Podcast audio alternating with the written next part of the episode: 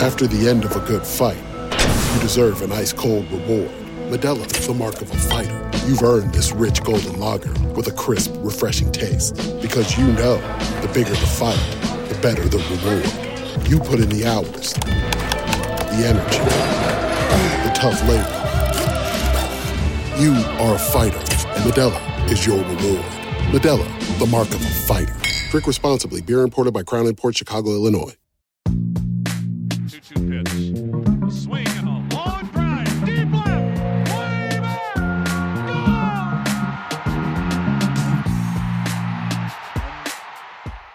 Hey, everybody. Welcome back to another Baseball America podcast. I'm Kyle Glaser. We're continuing to plow through our top 10 prospects podcast series. Today, we're continuing on with the Kansas City Royals. And to do that, we are joined from Phoenix, Arizona by Bill Mitchell. Bill is a longtime correspondent at Baseball America, has done the Royals as well as a number of other organizations for us at BA uh, for many, many years now. Bill, the Royals are an organization that obviously uh, had a great run in the middle of last decade, reached back to back World Series, won the 2015 World Series, but they haven't had a winning record since that 2015 season. They did take some steps forward last year, going 74 and 88. Where is this organization right now when you kind of look at where they are in the majors, what they have in the minors, and how it's all going to come together? Thank you, Kyle. Uh, they seem to be doing things the right way as far as our farm system is concerned. When I first took over doing the Royals list about five years ago, I believe at the time they were the 29th ranked organization. Uh, I, I, had the Mariners, which was the 29th, and the, excuse me, the Royals was the 29th, and the Mariners was 30th. Uh, both organizations have jumped up quite a bit, and I believe we have the Royals in the top five of organizations right now. They've they've made a lot of changes. Their pitching development has been very good, but now it's been surpassed by their hitting development program, which is uh, really I don't want to call it revolutionary because they're doing a lot of things that other organizations are doing, but just the way they're doing it and the changes that they've made in some of their hitters, it's a good sign moving forward. Yeah, absolutely. And we're going to dive deep into some of those changes that were made you mentioned the farm system has steadily been climbing last couple of years, and some of that is having very, very high draft picks. Bobby Witt was the number two overall pick in 2019. Asa Lacy, the number four overall pick in 2020. They had another top 10 pick in 2021. So a lot of it is the product of losing seasons, but you have to hit on those picks, and the early returns, especially in the case of Witt in particular, have been very, very promising how do you kind of assess this organization in terms of what are its strengths and weaknesses? As you mentioned, this is one of the better farm systems in the game. What are the strengths of it right now, and where are some areas that maybe they could still use some improvement?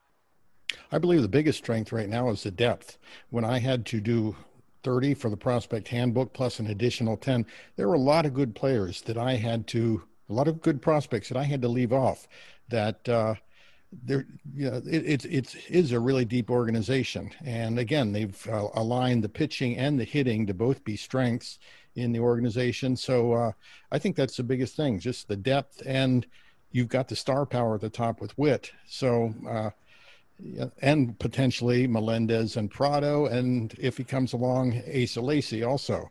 So there is depth but yet it's there's there's top end talent at the at the top yeah, it's interesting you say that. I remember there were a couple years when you would turn in your Royals list, and by the time you got to number seven or eight, it was like, this probably isn't going to be an everyday player. And and realistically, the best case scenario is a bench piece, you know, fringe utility guy. And, and then by the time you got to 10, 11, 12, it was pretty clear you were talking about guys with very little chances of even becoming up and down guys. And now you go through this list, um, I mean, you get into the 20s and there's guys where you can see outcomes where they have, uh, you know, somewhat substantial big league careers, whether it's, you know, three, four years as a utility man. I mean, not all these guys are going to be starters, but there's no question that the talent base has significantly improved. But we do need to start with the signature player in this farm system, and that is Bobby Witt Jr. As we mentioned, he was the second overall pick in the 2019 draft behind Adley Rutschman. And fast forward to 2022, these were two players who were right in the thick of the race to be the number one overall prospect in baseball. Witt was our minor league player of the year last year here at Baseball America. First full season, double A, triple A, hit for average, hit for power, got on base, played great defense. It was anything and everything you wanted to see. And there are a lot of people in the game, eh, high level decision makers, who think that Bobby Witt Jr. is the best prospect in baseball. Ultimately, Adley Rutschman did get the edge at number one. Uh, but what is it about Bobby Witt Jr. that is so, so special? Well, you look at the tools. There's potentially five plus tools, and some being plus plus, uh, and the ability to play a premium position at shortstop, and the athleticism to move around the field if if he needs to, uh, and the fact that he comes from a baseball background. His father was an 18-year major league veteran. Uh, he won't be intimidated by going into a major league clubhouse when it's time. Yeah, you mentioned the tools, and we do need to start there. During the process where we reached out to evaluators throughout the game, just kind of getting their thoughts on who number one is, who number one should be. I mean, the tools that Bobby Witt Jr. possesses, you kind of look at them and you're like, no way, that that's that's too rich, it's too crazy. But I mean, you will find people who think that he has two 70s and an 80, and then his power is a 60 with you know, uh, the hit is kind of the ultimate question, but between power, speed, arm, defense, I mean, there are people out there who are throwing, again, an 80, 270s, and a 60 on the card. That's interesting. I haven't gotten any 80s yet, but uh, I had, when I did his scouting grades, I came up with 270s, both power and speed. Uh, and that's a rare combination to have that.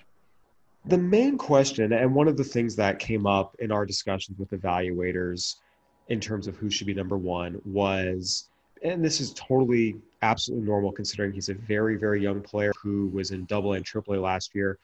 There are some holes in the swing, and there are going to be some strikeouts that those will probably always be a part of his game.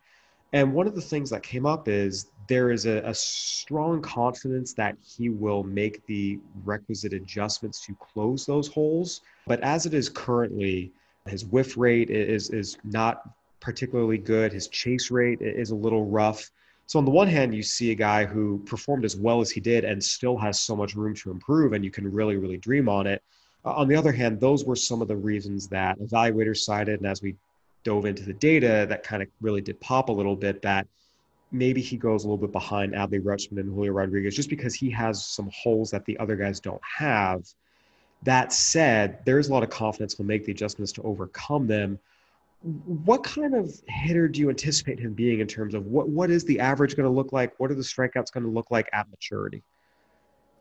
One thing to keep in mind is he played, it was really his first full, it was his first full minor league season. He had played part of rookie ball in 2020, spent 2021 at the alternate site, which he was facing big league and triple A and double A pitchers there. So it was quite a lesson. But still, when he came into 2021 season, I think I, I mixed up my years there, but uh, you get the idea. 2021 season, he goes to double A, he hits well there, and then he goes to triple A and does just as well. And again, this is a kid in basically, it was his first full minor league season. Uh, he has good barrel control. Uh, and I, he does, um, uh, he isn't aggressive with his swing, so there probably will be swing and miss. But I could see him being a consistent 270, 280 hitter, and with 30 home run, 25 to 30 home runs a year in the big leagues, and again being a plus defender or plus plus defender at shortstop. Uh, to me, that's on that's an all star for every year.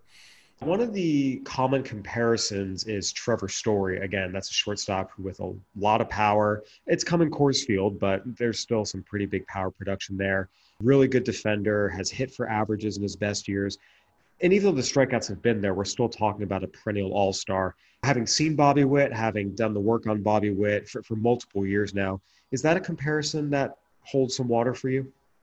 I think it's a good comparison. Um, it may be that he winds up being a little better hitter overall than Story as far as cutting down on strikeouts. There, there's still improvements going to be made by Bobby Witt. Uh, I, I truly believe that. Yeah, no, absolutely. And that, that's something that came up is that there are holes there, but he has the ability to overcome those holes and adjust. We talk about the athleticism, you talk about the makeup, you talk about the maturity. The other thing that we see, especially in today's era, is true superstars. What they do on the field is first and foremost, but you know, personality plays a big part of it. We live in a social media age. We live in a 24-hour media world, and uh, there's no question that having a certain personality can definitely raise your star profile. Does he have the, the personality to be a star? Just because it seems like on paper the leadership is there, and the maturity is there. It seems like he really can be a true star both on and off the field. Oh, absolutely. Uh, and again, you said on paper everything seems to be there. I watched him a lot uh, in his rookie ball season in 2019. Uh, he was in the Arizona League the whole year. He missed at various times he had to go off and get get awards so his playing time was uh, intermittent and then that may, may have been why he didn't put up the numbers that everybody expected in his rookie season. But every time I saw him, he was high fiving his teammates. He always has a big smile on his face when he's on and off the field, in the dugout. Uh, and just everything I hear, he is a fantastic teammate. And I, I saw it. I, I, saw it every time that he was out on the field or just in the dugout, not even in the game. Uh, greeting his teammates, encouraging them. Uh, yeah, I, you know, I don't know if do we put an 80 on his makeup, a 70? Take your pick. Again, huge tools, great athleticism. Uh, it's all there, and I keep looking back at our notes, and just keeps coming up. You know, a, better version of Trevor Story. He's going to have to make some adjustments, but he can make them. There's going to be damage. There's going to be production. Plays a premium position. Uh, just just a special young player and someone that really can be the face of the Royals franchise moving forward. Uh, well, obviously they have that guy already in Salvador Perez, but Bobby Witt Jr. can be another face of the Royals franchise. And uh, you can never have too many up the middle superstars, and they have a real chance to have two of them. Bill, clear cut, Bobby Witt Jr. is the number one prospect in this farm system. And as we've discussed, one of the top three prospects in baseball with, with an argument for number one. There are a lot of people who credibly believe that after that, you have a group of players that are very, very different, both in terms of their profile and what their production was. Uh, Asa Lacy was the fourth overall pick of the 2020 draft out of Texas A&M. Left-hander with premium stuff, had struggled to throw strikes previously in his career, showed improved control during his four starts during the shortened 2020 season. a lot of people bought into it this year and really, really, really struggled to throw strikes throughout the season. And as a result, it was it was kind of a lost year. And then you have two position players in Nick Pratto and MJ Melendez who really bounced back from what was a, horrendous showing in 2019 in high Wilmington. Uh, you reported on some of the improvements they made at the alternate site in 2020, and it was clear very early on that these were two very, very different players than the guys we remembered and both of them had it's really two of the best seasons in the minor leagues. Both finished among the minor league leaders in home runs while reaching AAA and hitting for decent averages. How did this group kind of stack up for you, and ultimately, what led to the faith in Lacy, even though he walked more than seven batters per nine during the season? I was I spent a lot of time in the fall at, at Surprise because both the Royals and Rangers, who are based there, uh, had a longer instructional league season. So I was out there a lot, even though it's a good 45, 50 minute drive from my house. I don't mind making that drive for good baseball. Uh, and then also Lacy was in the fall league for I think three or four starts. Uh, I had Lacy ranked pretty high coming out of the draft, of course, because he was one of the top picks and one of the pitchers that has uh, top of the rotation stuff. And there aren't that many pitchers with top of the rotation stuff. I walked around. A lot of scouts were were covering the Royals because I was concerned. Do, I put Lacy that high, or do I pump the brakes a little bit on him? And I talked to different scouts, and I said, "Am I going too high on Asa Lacy?" And to a man, they all said, no, because he has top of the rotation stuff. He will figure it out. Um, I also spent some time talking to one of their pitching coordinators who worked with him quite a bit, both in season and then during the fall. And he he explained to me some of the issues that Asa was excuse Asa was having and what they were doing to try to fix it. One interesting point he threw out, just mention it, is that uh, he felt that sometimes Lacy didn't get strikes called because he has such good late movement on his pitches that less experienced umpires, and I don't want to disrespect any umpires out there, it's a tough job, and I wouldn't want to have to do it. But he felt that a lot of umpires that are just still learning the trade would miss that the break on his and the movement uh, late on his pitches, and he'd get some pitches called balls that maybe should have been strikes. But regardless, um, again, I just felt, uh, and I kind of like I did last year with Pratto. I was the high man on Pratto when he was coming out of the pandemic season uh, because I did a lot of research. I saw the changes he made, and I tried to convince uh, people outside Baseball America that uh, no, I, I don't give up on Pratto yet. And uh, it turned out um, he, he had the season. Actually, he had a better season than anybody would have expected.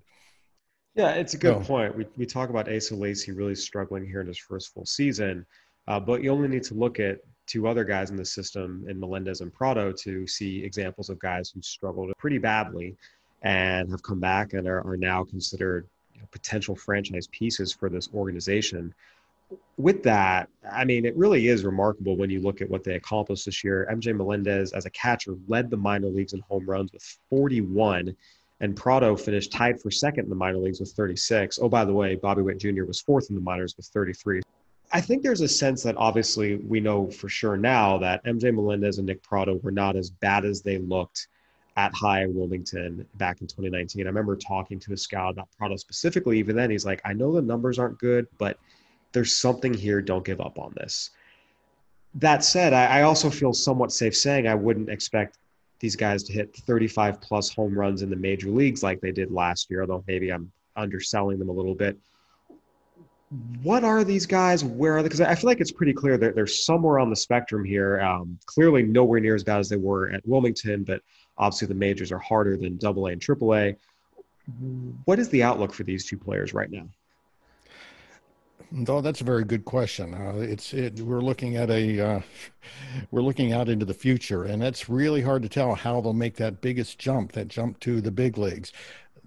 What Im- impressed me most about Melendez and was not necessarily the 41 run, home runs because we knew he had the power, but the way he cut down on the strikeout rate. He went from 40 percent in 2019 at uh, that was entire year at High A to almost less than half that. Uh, 21.7% strikeouts in 2021 to make that big a change. That means he was doing something right. And I think that bodes well for the future for him.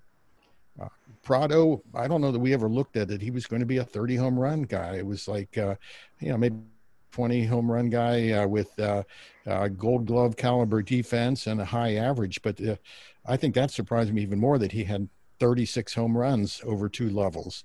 So the fact that they were able to do that, uh, you know, it, it, makes me feel pretty good about their major league future. With the caveat that it's real tough to hit in the major leagues, and a lot of guys have gotten to AAA, done well, and then couldn't hit in the big leagues. So uh, we'll just have to wait and see on both of those, uh, both of them. Yeah, across baseball, a lot of credit was given to the work uh, the Royals did as an organization with these two hitters specifically. Uh, there's a lot written and talked about how much the approaches improved really throughout the organization. And it led to guys like, I mean, even Bobby Witt taking the jump he did, Pratto Melendez, but also some guys lower in the system that were guys that maybe weren't on radars before the year that people are talking about now two coaches in particular who deserve a lot of the credit are Keoni DeRenne and Drew Saylor, who have uh, been kind of at the top of the organizational hitting chart in the minor leagues. And, and, really, both of them have drawn rave reviews for their work. And it also you also include Alex Zumwalt, who is the director of hitting performance, who put together the the whole program. Uh, a lot of people have been involved, and uh, they've bought into it through the whole organization. Yeah, and the results speak to that. And I know overall, it does feel like it really changes the Royals' long-term outlook because as you saw this team trying to get back to its winning ways, uh, you saw the pitching. They obviously went very, very heavy on pitching in the 2018 draft, and a lot of those guys are in the major leagues. A couple of them made their debuts last year, but you look at Brady Singer, you look at Daniel Lynch. Those are the main two. We saw Jackson Kowar come up. Uh, he struggled a little bit, but you add that to Brad Keller. Uh, there are pieces in place here on the pitching side. The question was, would the bats be there to join Sal Perez and Whit Merrifield? And after seeing Nicky Lopez improve offensively in the majors, then you add in the improvements from Pratto and Melendez. Andrew Benintendi had a bit of a bounce back year. All of a sudden, things certainly look a little bit better. Bill, these were the clear cut top four prospects in this organization. I feel like the five spot was up for grabs a little bit. How did you ultimately settle on Kowar, and what do you make of his really, really rough major league debut this year? He had a good year at AAA. He, he pitched very well there. Uh, the biggest improvement he's made, it used to be he was looked at as a fastball changeup guy, and the curveball was below average, and that was going to be difficult to get through, um, be a starting pitcher with that. Uh, now it's improved. The curveball has improved so much. They're looking at it. It could be a plus pitch in time. Uh, he he lands it for strikes, and yeah, it, it gets good spin. So if that curveball comes along, you're looking at a, uh, you know, at least a good fourth or fifth starter, and maybe more. Um, and especially building off that changeup. It's a 70 changeup, and uh, uh, but now he's got pitches to play off of it. Yeah, it is interesting. He really, really uh, look. There's no sugarcoating it. It was a really rough go in the majors. Uh, 0 6 with an 11.27 ERA. Gave up a lot of hits. Strikeout to walk was not great.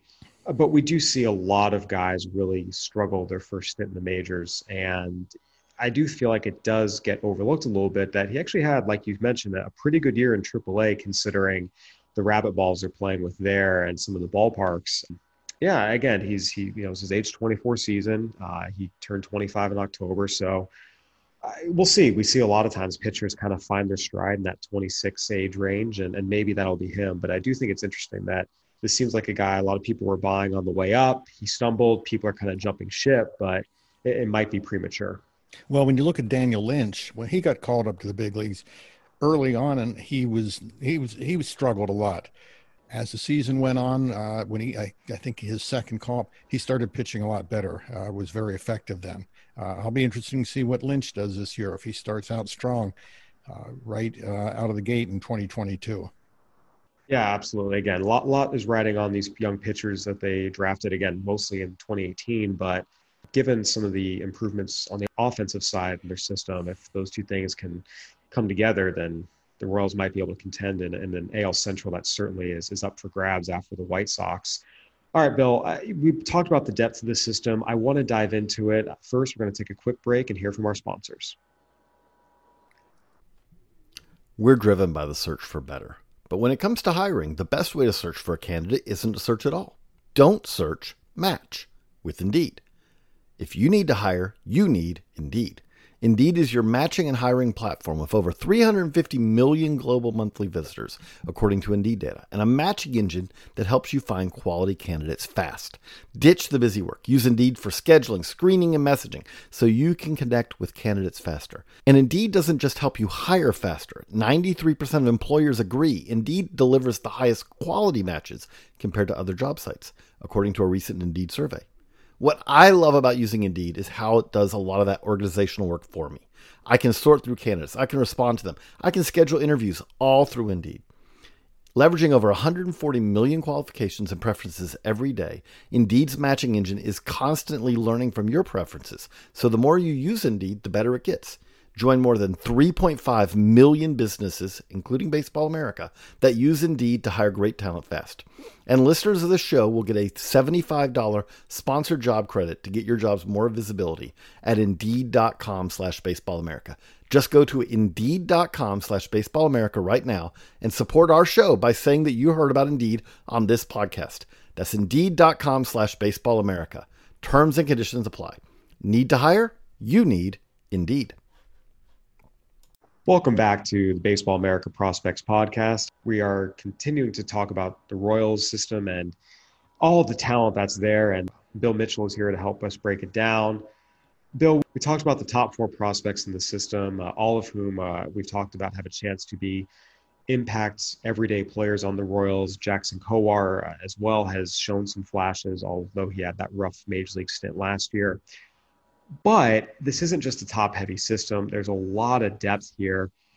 One of the guys who's probably the most interesting depth piece, if you will, and there's some young high school pitchers. We saw them taking the draft, Frank Mozzicato and Ben Kudrna, but someone that has certainly opened some eyes with his performance, just the numbers he's put up. He's really jumped both analytically and from a scout's perspective.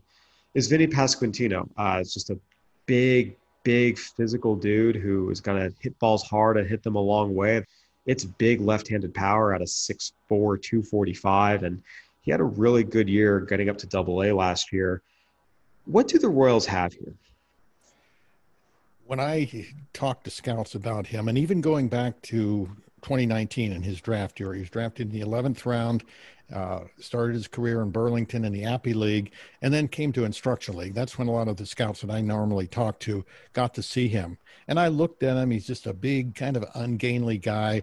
Uh, if you put 30 on his speed, that's generous. uh, you could maybe put 20 on it. But um, two different scouts who I trust very well said, but he can hit. And they said, he may not be a big prospect now, but keep an eye on him. He will hit. And in addition to buying in on uh, on the Royals hitting development program, he made a lot of adjustments, and he's very cerebral too. I've talked to him several times. I've interviewed him twice uh, for the Royals monthly organization report. Very cerebral. Uh, very well spoken. He, will have a career as a broadcaster when he's done playing, uh, absolutely. But uh, he just knows how to hit. Uh, and with the extra work that uh, the extra tools that the Royals have given him, he really broke out. He was not even on the top 30 a year ago. But, and I think in my mid-season report, I put him right at number 30 or something, uh, right around there. But when I was putting down the, uh, you know, coming up with the, what my list was going to be for the prospect handbook and talking to the organization, talking to scouts, he wound up being a, a, top 10 guy. And I see that I'm not the only one. I've seen other uh, top prospect lists that have him uh, in their top 10. So I just like to think maybe we were first. Yeah, again, we talk about the big power, but it came with a 300 average and as many walks as strikeouts, 64 piece. So obviously, very, very encouraging anytime you have a guy with this much power who can hit for average and control the strike zone he was a college guy who, played half the year at high A when he was above the league average age. So we have to see what happens once he uh, continues to face upper level pitching. But the first stint at double A was really, really promising. Bill, you talked about the depth of this system and how many quality players there are. How many guys were in the mix to, to make this top 10? Because I feel like you can go down the list a little ways, and there are guys who have arguments. I believe if he hadn't gotten hurt, Alec Marsh uh, and he wasn't hurt. He just had some arm fatigue uh, and only got six starts during the regular season. Uh, the Royals really like Alec Marsh. Uh, you should too, Kyle, because he's from your alma mater, ASU. Uh, but uh, his he after the pandemic, he got a big velocity boost, even hitting up into triple digits. He really worked his lower half, and instead of instead of doing a lot of pitching, he did more strength and core work uh, and that helped him during that time. Uh, he's he also got more separation between his two breaking balls. It used to be when I talked to four corner scouts, they said, "Yeah, he's got one breaking ball." There were two; they just kind of blurred together. Now they're two separate pitches. So if uh, he can keep the arm healthy, uh, I could see him breaking out this year and, and being a top ten prospect another guy that really probably should have been top 10, but we just ran out of space is Nick Loftin. Uh, he's, um, uh, he sometimes gets compared to the type of player as Whit Merrifield. Uh, he should be able to play a lot of positions, very athletic, a shortstop out of Baylor, but uh, he can play anywhere in the infield. He could even, I've heard, heard talk that he could go to the outfield if he needed to. Uh, those were two of the big ones that uh, really fell outside the top 10. Uh, if you look at another one, the guy that made the big jump last year was Jon Heasley, big right-hander from Oklahoma State. Actually, made it to the big leagues for a, a, a game or two. Uh, he's, uh, you know, early on he was looked as maybe more of a reliever or a swingman, but you know now we're looking at somebody who could be a at least a, a big, solid back end of the rotation starter. Yeah, I remember talking to some evaluators during the year, and, and they were putting everyday grades on Nick Loftin. And you're talking about Heasley being a, a potential back the rotation starter, which is backed up by the scouting reports. It's not often you get into you know, numbers 12, 13, 14 prospects, and it's guys that there's a fair degree of confidence will have you know regular everyday type of roles in the major leagues and it does speak to some of the depth the royals have built as an organization bill there's always guys in the 15 to 30 range who pop, guys who maybe aren't getting a lot of attention now. You mentioned Vinny Pasquantino as a guy you were intrigued by, and the breakout came. Who are some of the guys maybe in the back half of the system ranking or outside the 30 that have you really intrigued and we should keep an eye on for a breakout in 2022? one player that I think could be interesting, uh, left-handed pitcher. I'm going to been re- trying to research him a little more. AJ Block. Uh, he was at Washington, uh, excuse me, Washington State. Was drafted twice, I think once uh, out of high school and once after his junior year.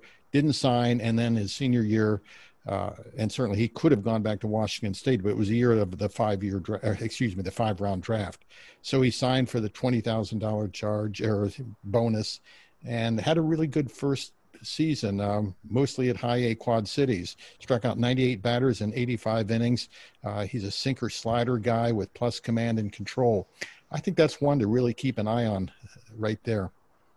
Yeah, that's a good call. I got a lot of reviews on him as well as being someone that, uh, I mean, people think actually could have been a top 20 prospect and some thought even maybe even a borderline top 10. Uh, you look at a big left hander with fastball slider that he can kind of manipulate the shape and depth of, and even the change. I mean, has a chance to be an average pitch according to what some people saw. And oh, by the way, you know, there's some control and command there for a big guy. I mean, there's there's stuff, there's control, there, there's a lot working for him. And um, for the Royals to have gotten him as a, as a non-drafted free agent for, uh, we don't know if he got the full twenty thousand dollar maximum, but any dollar amount from twenty thousand dollars on down, he appears to have been an absolute steal.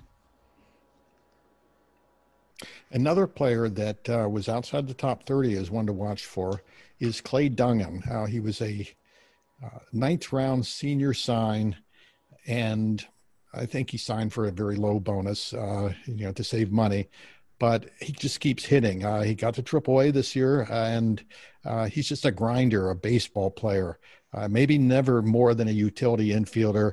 Uh, in talking to scouts, they don't think he could play shortstop on a regular basis. Maybe second base is his best position, but uh, it's the kind of guy that's going to find a role uh, in the big leagues. You know, it's funny you mention him. Literally this morning, I was on the phone with a front office official, not with the Royals, with another team. We were talking about a couple of different organizations and farm systems and he brought up the Royals as an organization that just keeps having all these guys who are just good ball players. And with the hitting instruction these guys have received over the last year, it's become this kind of really impressive group of players who are, who are good ball players who can defend, have good instincts, and can all hit.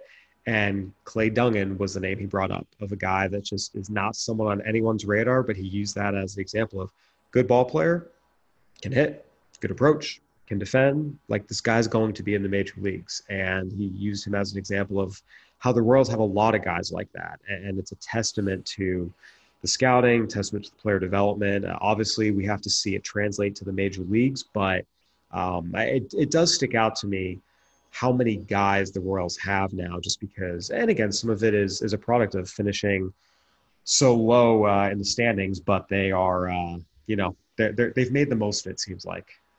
If I can go one uh, higher, uh, one guy that's ranked higher uh, to watch for is Michael Massey, another guy who will just plain hit. He got hurt in college. He was at Illinois, had a back issue his sophomore year, and just never totally recovered from that, even through his first two years in the Royals organization. Uh, this year, he was healthy for the first time, hit 21 home runs. That was more than his combined total of three years at uh, Illinois. And he's got a solid approach to the plate. He's probably strictly second base only. Uh, maybe could play third base, but uh, like some of the other people we've talked about, he's just going to play and hit. Uh, we'll see what happens, but um, again, there's a lot of reason to be bullish on this organization, and we'll see if they're able to put it all together and, and get back on the winning track. Bill, thank you so much for joining us today. We appreciate your insight as always. Thank you for having me. That will do it for another Baseball America Prospect podcast. Go ahead and give us a review on iTunes, Spotify, Stitcher, whatever platform you're listening on. We'd love to hear from you. For Bill Mitchell, I'm Kyle Glaser. Thanks for listening. Stay safe, everybody.